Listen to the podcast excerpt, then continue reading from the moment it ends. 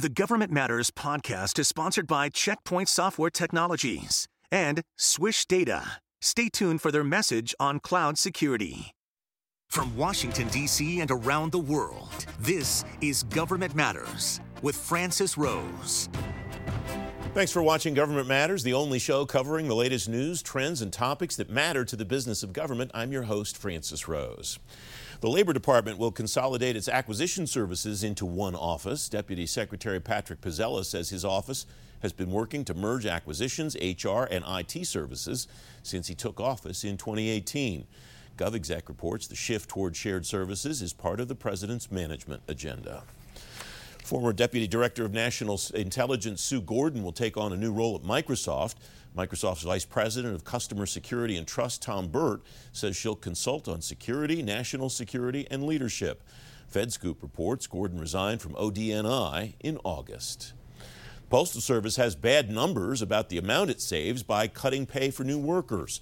The agency reported about ten billion dollars in savings from fiscal year twenty sixteen to twenty eighteen, but the Government Accountability Office estimates it's only eight billion dollars at most. GovExec reports the Postal Service didn't count the costs of turnover and extra overtime.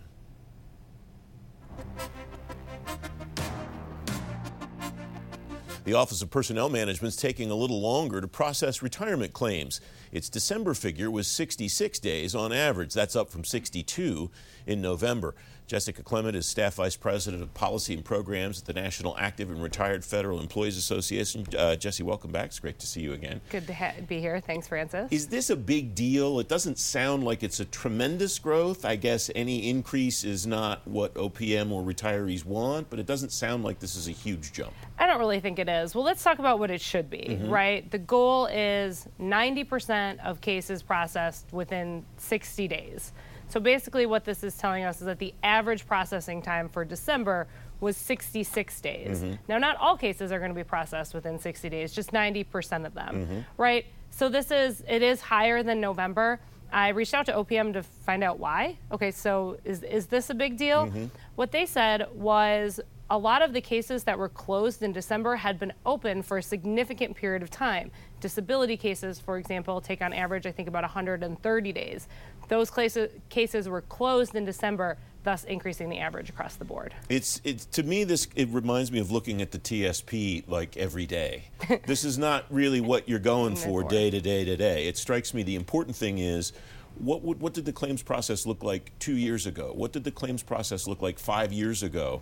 And are we making broad, long-term changes that bring the backlog down? You think I'm looking at this I, right? I think you are. And I went back and I, and I looked. And O P M publishes data that goes back fifteen months. So we have month by month since October of eighteen. And since October of eighteen, the current state of inventory right now, or as of the end of December of two thousand nineteen, was just shy of seventeen thousand cases.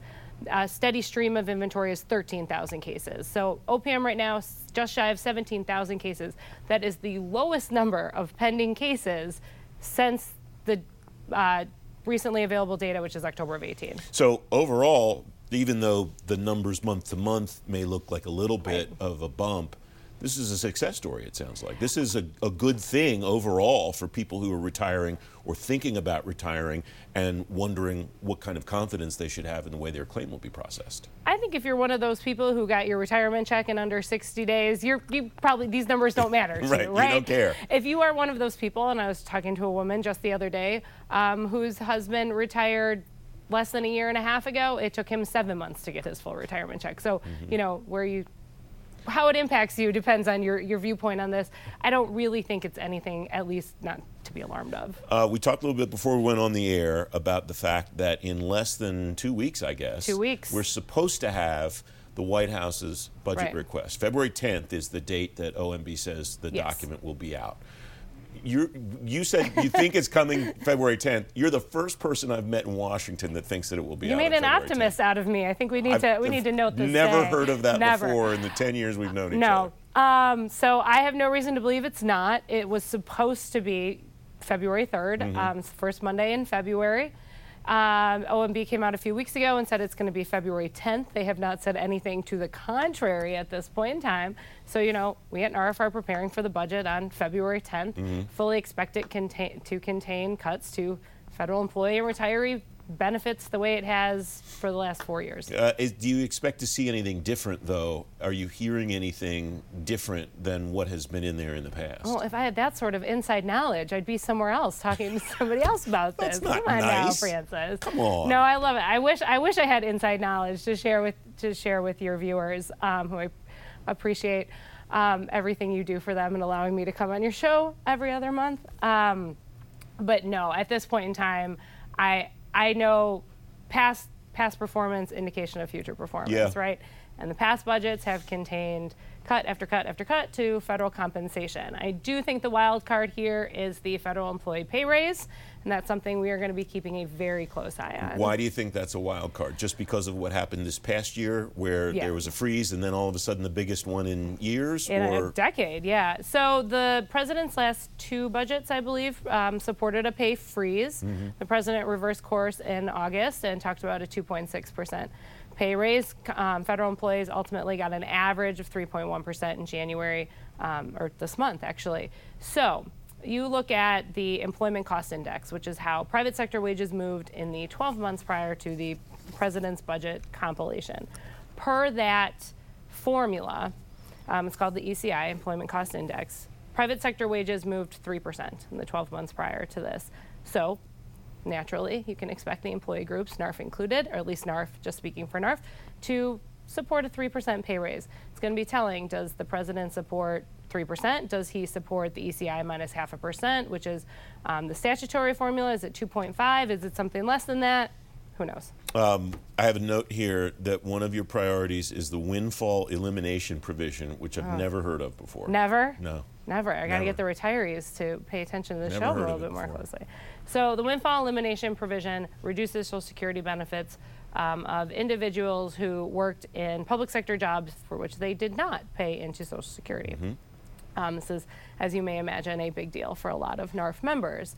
Uh, there are two competing bills in Congress right now that would reform that penalty. I mean, for a lot of people, this completely this can completely wipe out any Social Security benefit um, that they've rightfully earned. Um, so we are working towards a bipartisan solution. There's also pending legislation to completely repeal the windfall elimination provision, which is obviously um, you know, an end goal here in this political, this fiscal environment. Something like that isn't incredibly likely, so we're focusing on moving the needle a little bit as it relates to reform. Jessica Klement, thanks as always. Thanks for having me. Up next, new laws for privacy and consumer data. Straight ahead on Government Matters, a new California state law could mean changes for federal agencies everywhere. You're watching W J L A twenty-four seven News.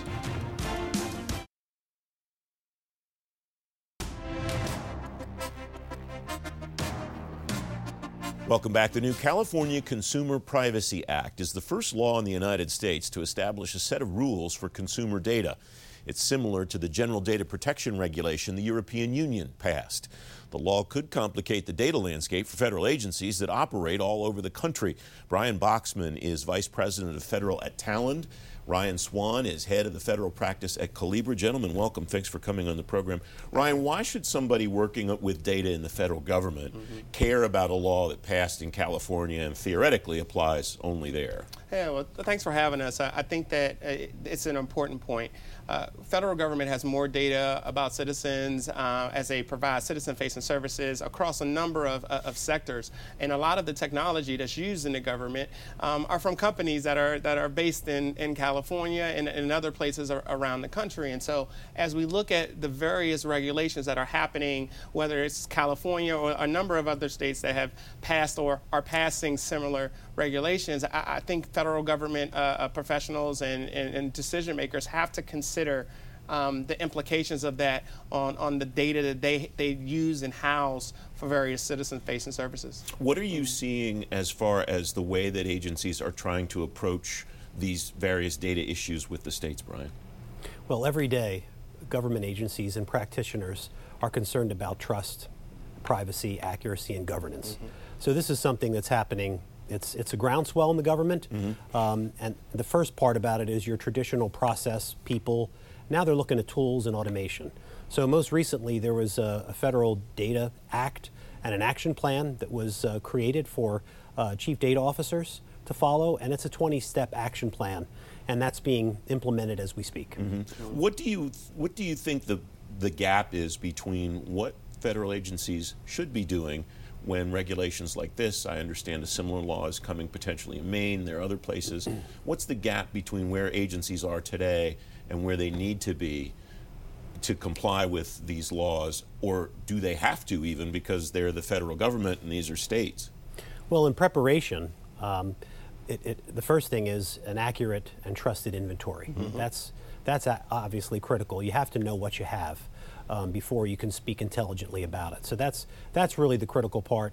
I think that there's um, a gap in the actual inventory of data and metadata that's available in the government ecosystem, and that's something that needs to be tackled first. Ryan, the good news is that's something that every agency should be doing for a number of reasons that's right. anyway, that's right. having a handle on what they need, right? Yeah, absolutely, and I think that when you look at things like the Foundation of Evidence-Based Policymaking Act that was passed, signed into law uh, by President Trump uh, this January, agencies have to establish an inventory, and, and whether you're you're trying to unlock value for citizens-facing services, or whether you're the C I S O trying to protect the data, or whether you're the C T O um, trying to make decisions about technology architecture, you have to have a foundation of this is what we have, this is what it means to us, this is who owns it, this is how it got there, mm-hmm. so that you can make informed decision-making across a spectrum of things um, that, that impact uh, our ability for the government to execute. We could get um, into a whole long discussion about who the right inventory taker is, too, because some sure. agencies have C D Os. Some Sorry. agencies have assigned those duties to somebody that already exists. Right. What what are the ways that you've seen this mm-hmm. playing out across agencies so far, Brian? It's played out across a myriad of groups. Mm-hmm. There's been a chief data officer who has built that function out with tools, process, and visibility. There also is chief information security officers, the C I S O. Mm-hmm. Then there's the C T O. Mm-hmm. Um, obviously, the C T O worries about architecture, so um, all rolling up to a C I O. So it's it's it's a large group, it's fairly diverse, mm-hmm. and it really hasn't been one hundred percent defined yet. And is that part of the problem, Ryan? Uh, the, yeah, I think I think so. I think the the part of the problem is the complexity of it. So you, you take an organization like Department of Defense or or an organization like Homeland Security where they have a number of levels, right? You know, you have a C D O at the department level, each sub-agency would have also a C D O, and how those uh, th- those inventories are federated across that organization is, is, is challenging, right? Mm-hmm. Um, some of the organizations have very siloed people, process, technology, Um, but it's not until we, we bring that all together to say agency X or department Y, this is your entire inventory, mm-hmm. and, and, that, and that's part of the challenge. What does a good data inventory look like when it's complete, or is it ever complete because agencies are ingesting so much stuff all the time? That's a great question, because as soon as you have a complete data inventory, five minutes later when you bring on and onboard new data, yeah. it's incomplete. Uh-huh. Mm-hmm. So what a, what a is, what a good inventory looks like is a near real-time snapshot of the data that you have um, in your ecosystem. Mm-hmm. Um, there's a lot of risk associated with data. Uh, folks believe today that it can be, if not managed appropriately, a liability. So organizations are thinking all the time, how do we make our data an asset? How do we get real-time access to our data inventory and ensure that it's up to date? Sure. Ryan, final thought, about thirty seconds left. I saw from the notes that uh, Maine is considering a law like mm-hmm. California has. There are others. Mm-hmm. Do they all, they do they all look the same right now, or similar enough that once you understand how to comply with California, you should be able to uh, comply with the other states as well? I, I would say somewhat. Mm-hmm. Um, there are definitely differences in definition. So the, the the one that's recently proposed in Washington has very various different definitions of what they consider sensitive data, um, whether or not facial facial technology, uh, uh, facial recognition technology is used, and so there are differences. Ryan and Brian, thanks both very much for coming on. It's great Thank to have you. It's been a pleasure. You. Thank you. Up next, new standards for agency website designs will give .govs a more common look and feel. Straight ahead on Government Matters, an inside look at what G S A is doing. Don't forget, if you miss an episode of Government Matters, you can find it on our website, gov matters dot t v. We'll be right back.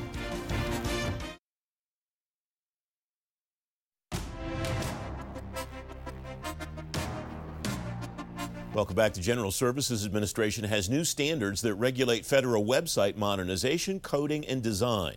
Those standards come as a result of the twenty-first century IDEA Act.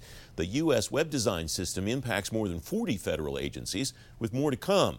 Cherise Hanner learned more from G S A's Jacob Parcell. Um, the mission of the U S Web Design System is to help agencies create better public experiences for their customers. Um, the U S Web Design System offers a, a series of user guidance, design principles, and code that agencies can use to implement on their uh, websites. So if I am an agency that is looking to build a new website, I can go to the U S Web Design System and learn how to build the website f- with a user focus, learn how to create and use graphics and some other pieces like buttons in the per- correct way. So if I'm doing a footer on my website, I can learn how to actually do a footer well, when to do a big, big footer, when to do a small footer. And then I can also leverage code from the U S Web Design System that, to help with things like with mobile friendliness and accessibility. Uh, for instance, you could pull a template from the U S Web Design System that allows you to make the small screen size for your mobile device or the big uh, desktop screen size for desktop computer users. So tell me, who are the system's pioneers? Where did, when did this start? Uh, this started back in late twenty fifteen. Uh, it was a partnership between G S A and the U S Digital Service. And what we were trying to do was to try a, to create a similar code base for uh, a few projects we were working on together. And we had noticed that design systems exist in the private sector.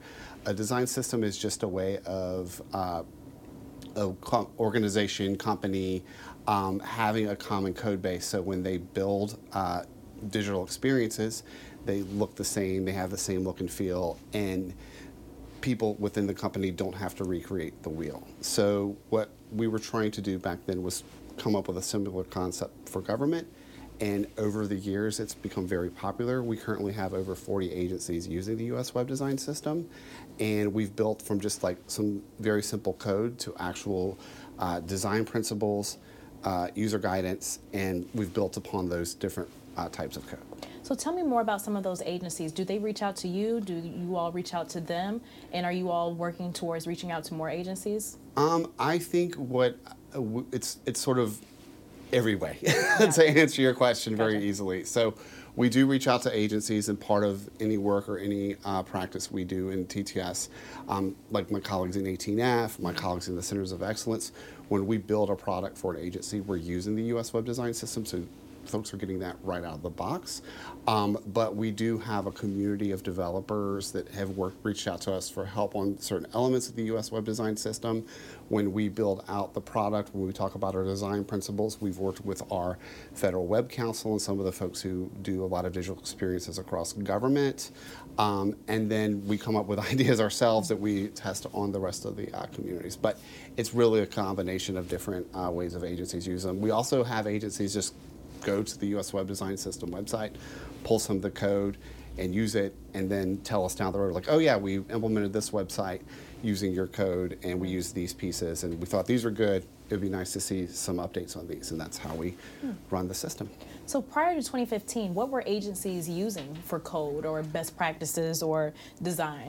Um, good question. Yeah. Um, I think we would, I, I would say they were They were using what they could find. Gotcha. So, you know, if they were working internally, they probably had some pre- best practices they were using. If they were working externally, they were probably relying on whatever organization was helping them build their website's best practices. Um, and some were good, some were not so good. And what we were trying to do, and what we've tried to do over the last four and a half years, is to build a common look and feel where an agency can come in and really support its mission by using the code bases. So there, there's over a no, hundreds of different color palettes and things now, because we know agencies want to come in and sort of have their look and feel, because National Park Service probably has a different mission and color scheme than Customs and Border Protection. So we find agencies have these needs and these mandates for different colors and things like that. So we just want to make sure that they have the ability to meet their needs so they can really focus on delivering on their mission. Tell me a little bit more about twenty-one C. Ah, twenty-one C. So what she's referring to is the twenty-first century Digital Integrated Experience Act, which was passed in twenty eighteen. Um, there, are a, there are a number of sections of that law. Uh, what applies to the U S Web Design System is Section three, which is about website modernization. There are a number of elements that agencies have to focus on, and I'll name a couple of them, but they definitely should look that up, um, you know, when you get a chance, and anybody in your audience should take a look at that and see some of the other things that it covers. But in website modernization, I've mentioned mobile friendliness, uh, uh, accessibility and Section five oh eight are important. Agencies should have websites that are searchable. Agencies should have websites that have a common look and feel. They should be customizable, and a number of other things. Within that act, um, the Congress uh, required the uh, T T, Technology Transformation Services, to uh, create a web design standard. Mm. And we took that to mean the U S Web Design System. So what we did, as I mentioned before, we've par we partnered with a lot of agencies. So we partnered with um, more than forty agency digital leads to talk about what this digital standard should be, these website standards should be from Section three E of the uh, Integrated Digital Experience Act. And what we came up wa with was the website standards, which we actually just released a couple days ago. Um, within that, what we're asking, uh, we think agencies should do is they should use the U S Web Design System maturity model. And the U S Web Design System maturity model is three things. It suggests that agencies use uh, design principles, how to really make a website for your users, user guidance, how to actually make your website look good. So if you're using a footer, how should you use that footer, where the guidelines are around that footer, and some of the U S Web Design System code that I mentioned earlier. And what we're really focusing on with the website standard is really continuous and iterative improvement. Um, we really want agencies to, when they look at their website, look at your design principles, design your website, but then go back to your customers and see what's working, what's not working, and then improve upon that, and then improve upon that, and improve upon that. So we don't see a website as one and done. We see a website as something that's continuously improved, mm-hmm. continuously updated, continuously pleasing your users. To see that conversation again or any other conversation, visit gov matters dot T V. If you've missed the show or you're on the go, you can stay plugged in on issues that matter to the business of government. Government Matters is available as an audio podcast now. You can get it every day on Apple Podcasts, Google Play, SoundCloud, and TuneIn, or just ask your digital assistant to play the Government Matters podcast. I'm back in two minutes. That's the latest from Washington. Join me weeknights at eight and eleven on W J L A twenty-four seven News, and Sunday mornings at ten thirty on A B C seven to stay plugged in on issues that matter to the business of government. Thanks for watching. I'm Francis Rose. The Government Matters podcast is sponsored by Checkpoint Software Technologies and Swish Data, presenting this message on cloud security. I'm Government Matters Director of Content George Jackson, here again with Sean Applegate, Chief Technology Officer at Swish, and Jeremy Castleman, Cloud Security Specialist at Checkpoint. Sean, you offer something called Infinity Total Protection. What does that involve? The Infinity Total Protection provides a per-user pricing model for end-to-end security fabric. And by this I mean your firewalls, your V P N, your I P S, but also your cloud security, your endpoint security, and your application security. What this provides is a very well-rounded uh, protective fabric that's got a single pane of glass, so it's easy to reduce your operating costs. For small to medium agencies, this is extremely valuable. It also means a predictable cost over a multi-year period, which often can save an agency twenty to thirty percent of their total cost investment in security. Wow. So talk about that nexus there, Jeremy, between security and operational value. What should our listeners know here? Well, as Sean mentioned, the ease of management's great, but it also provides you that full spectrum of the Checkpoint software portfolio. And this gives you a uniform security posture across your entire environment, and it keeps we keep it up to date with the latest uh, Gen five advanced threat protection. Hmm. So what about endpoint, Sean? How does this affect or impact visibility? Yeah, at the endpoints where your users sit is often the first point of attack. Having the protective fabric, the sandboxing on a phone or an endpoint, allows this fabric to discover zero-day attacks extremely quickly in an endpoint sandbox, explode those devices, find those first-day attacks or zero-day attacks, feed them into a threat intelligence cloud, and then inform the rest of the fabric in near real time. What this means is a small to medium agency can have an attack identified intelligently at the edge, and then notified and updating the whole fabric as a community. So a much more proactive approach. Great info, Sean, Jeremy. Thanks again for being here. For more, head to govmatters dot t v slash swish.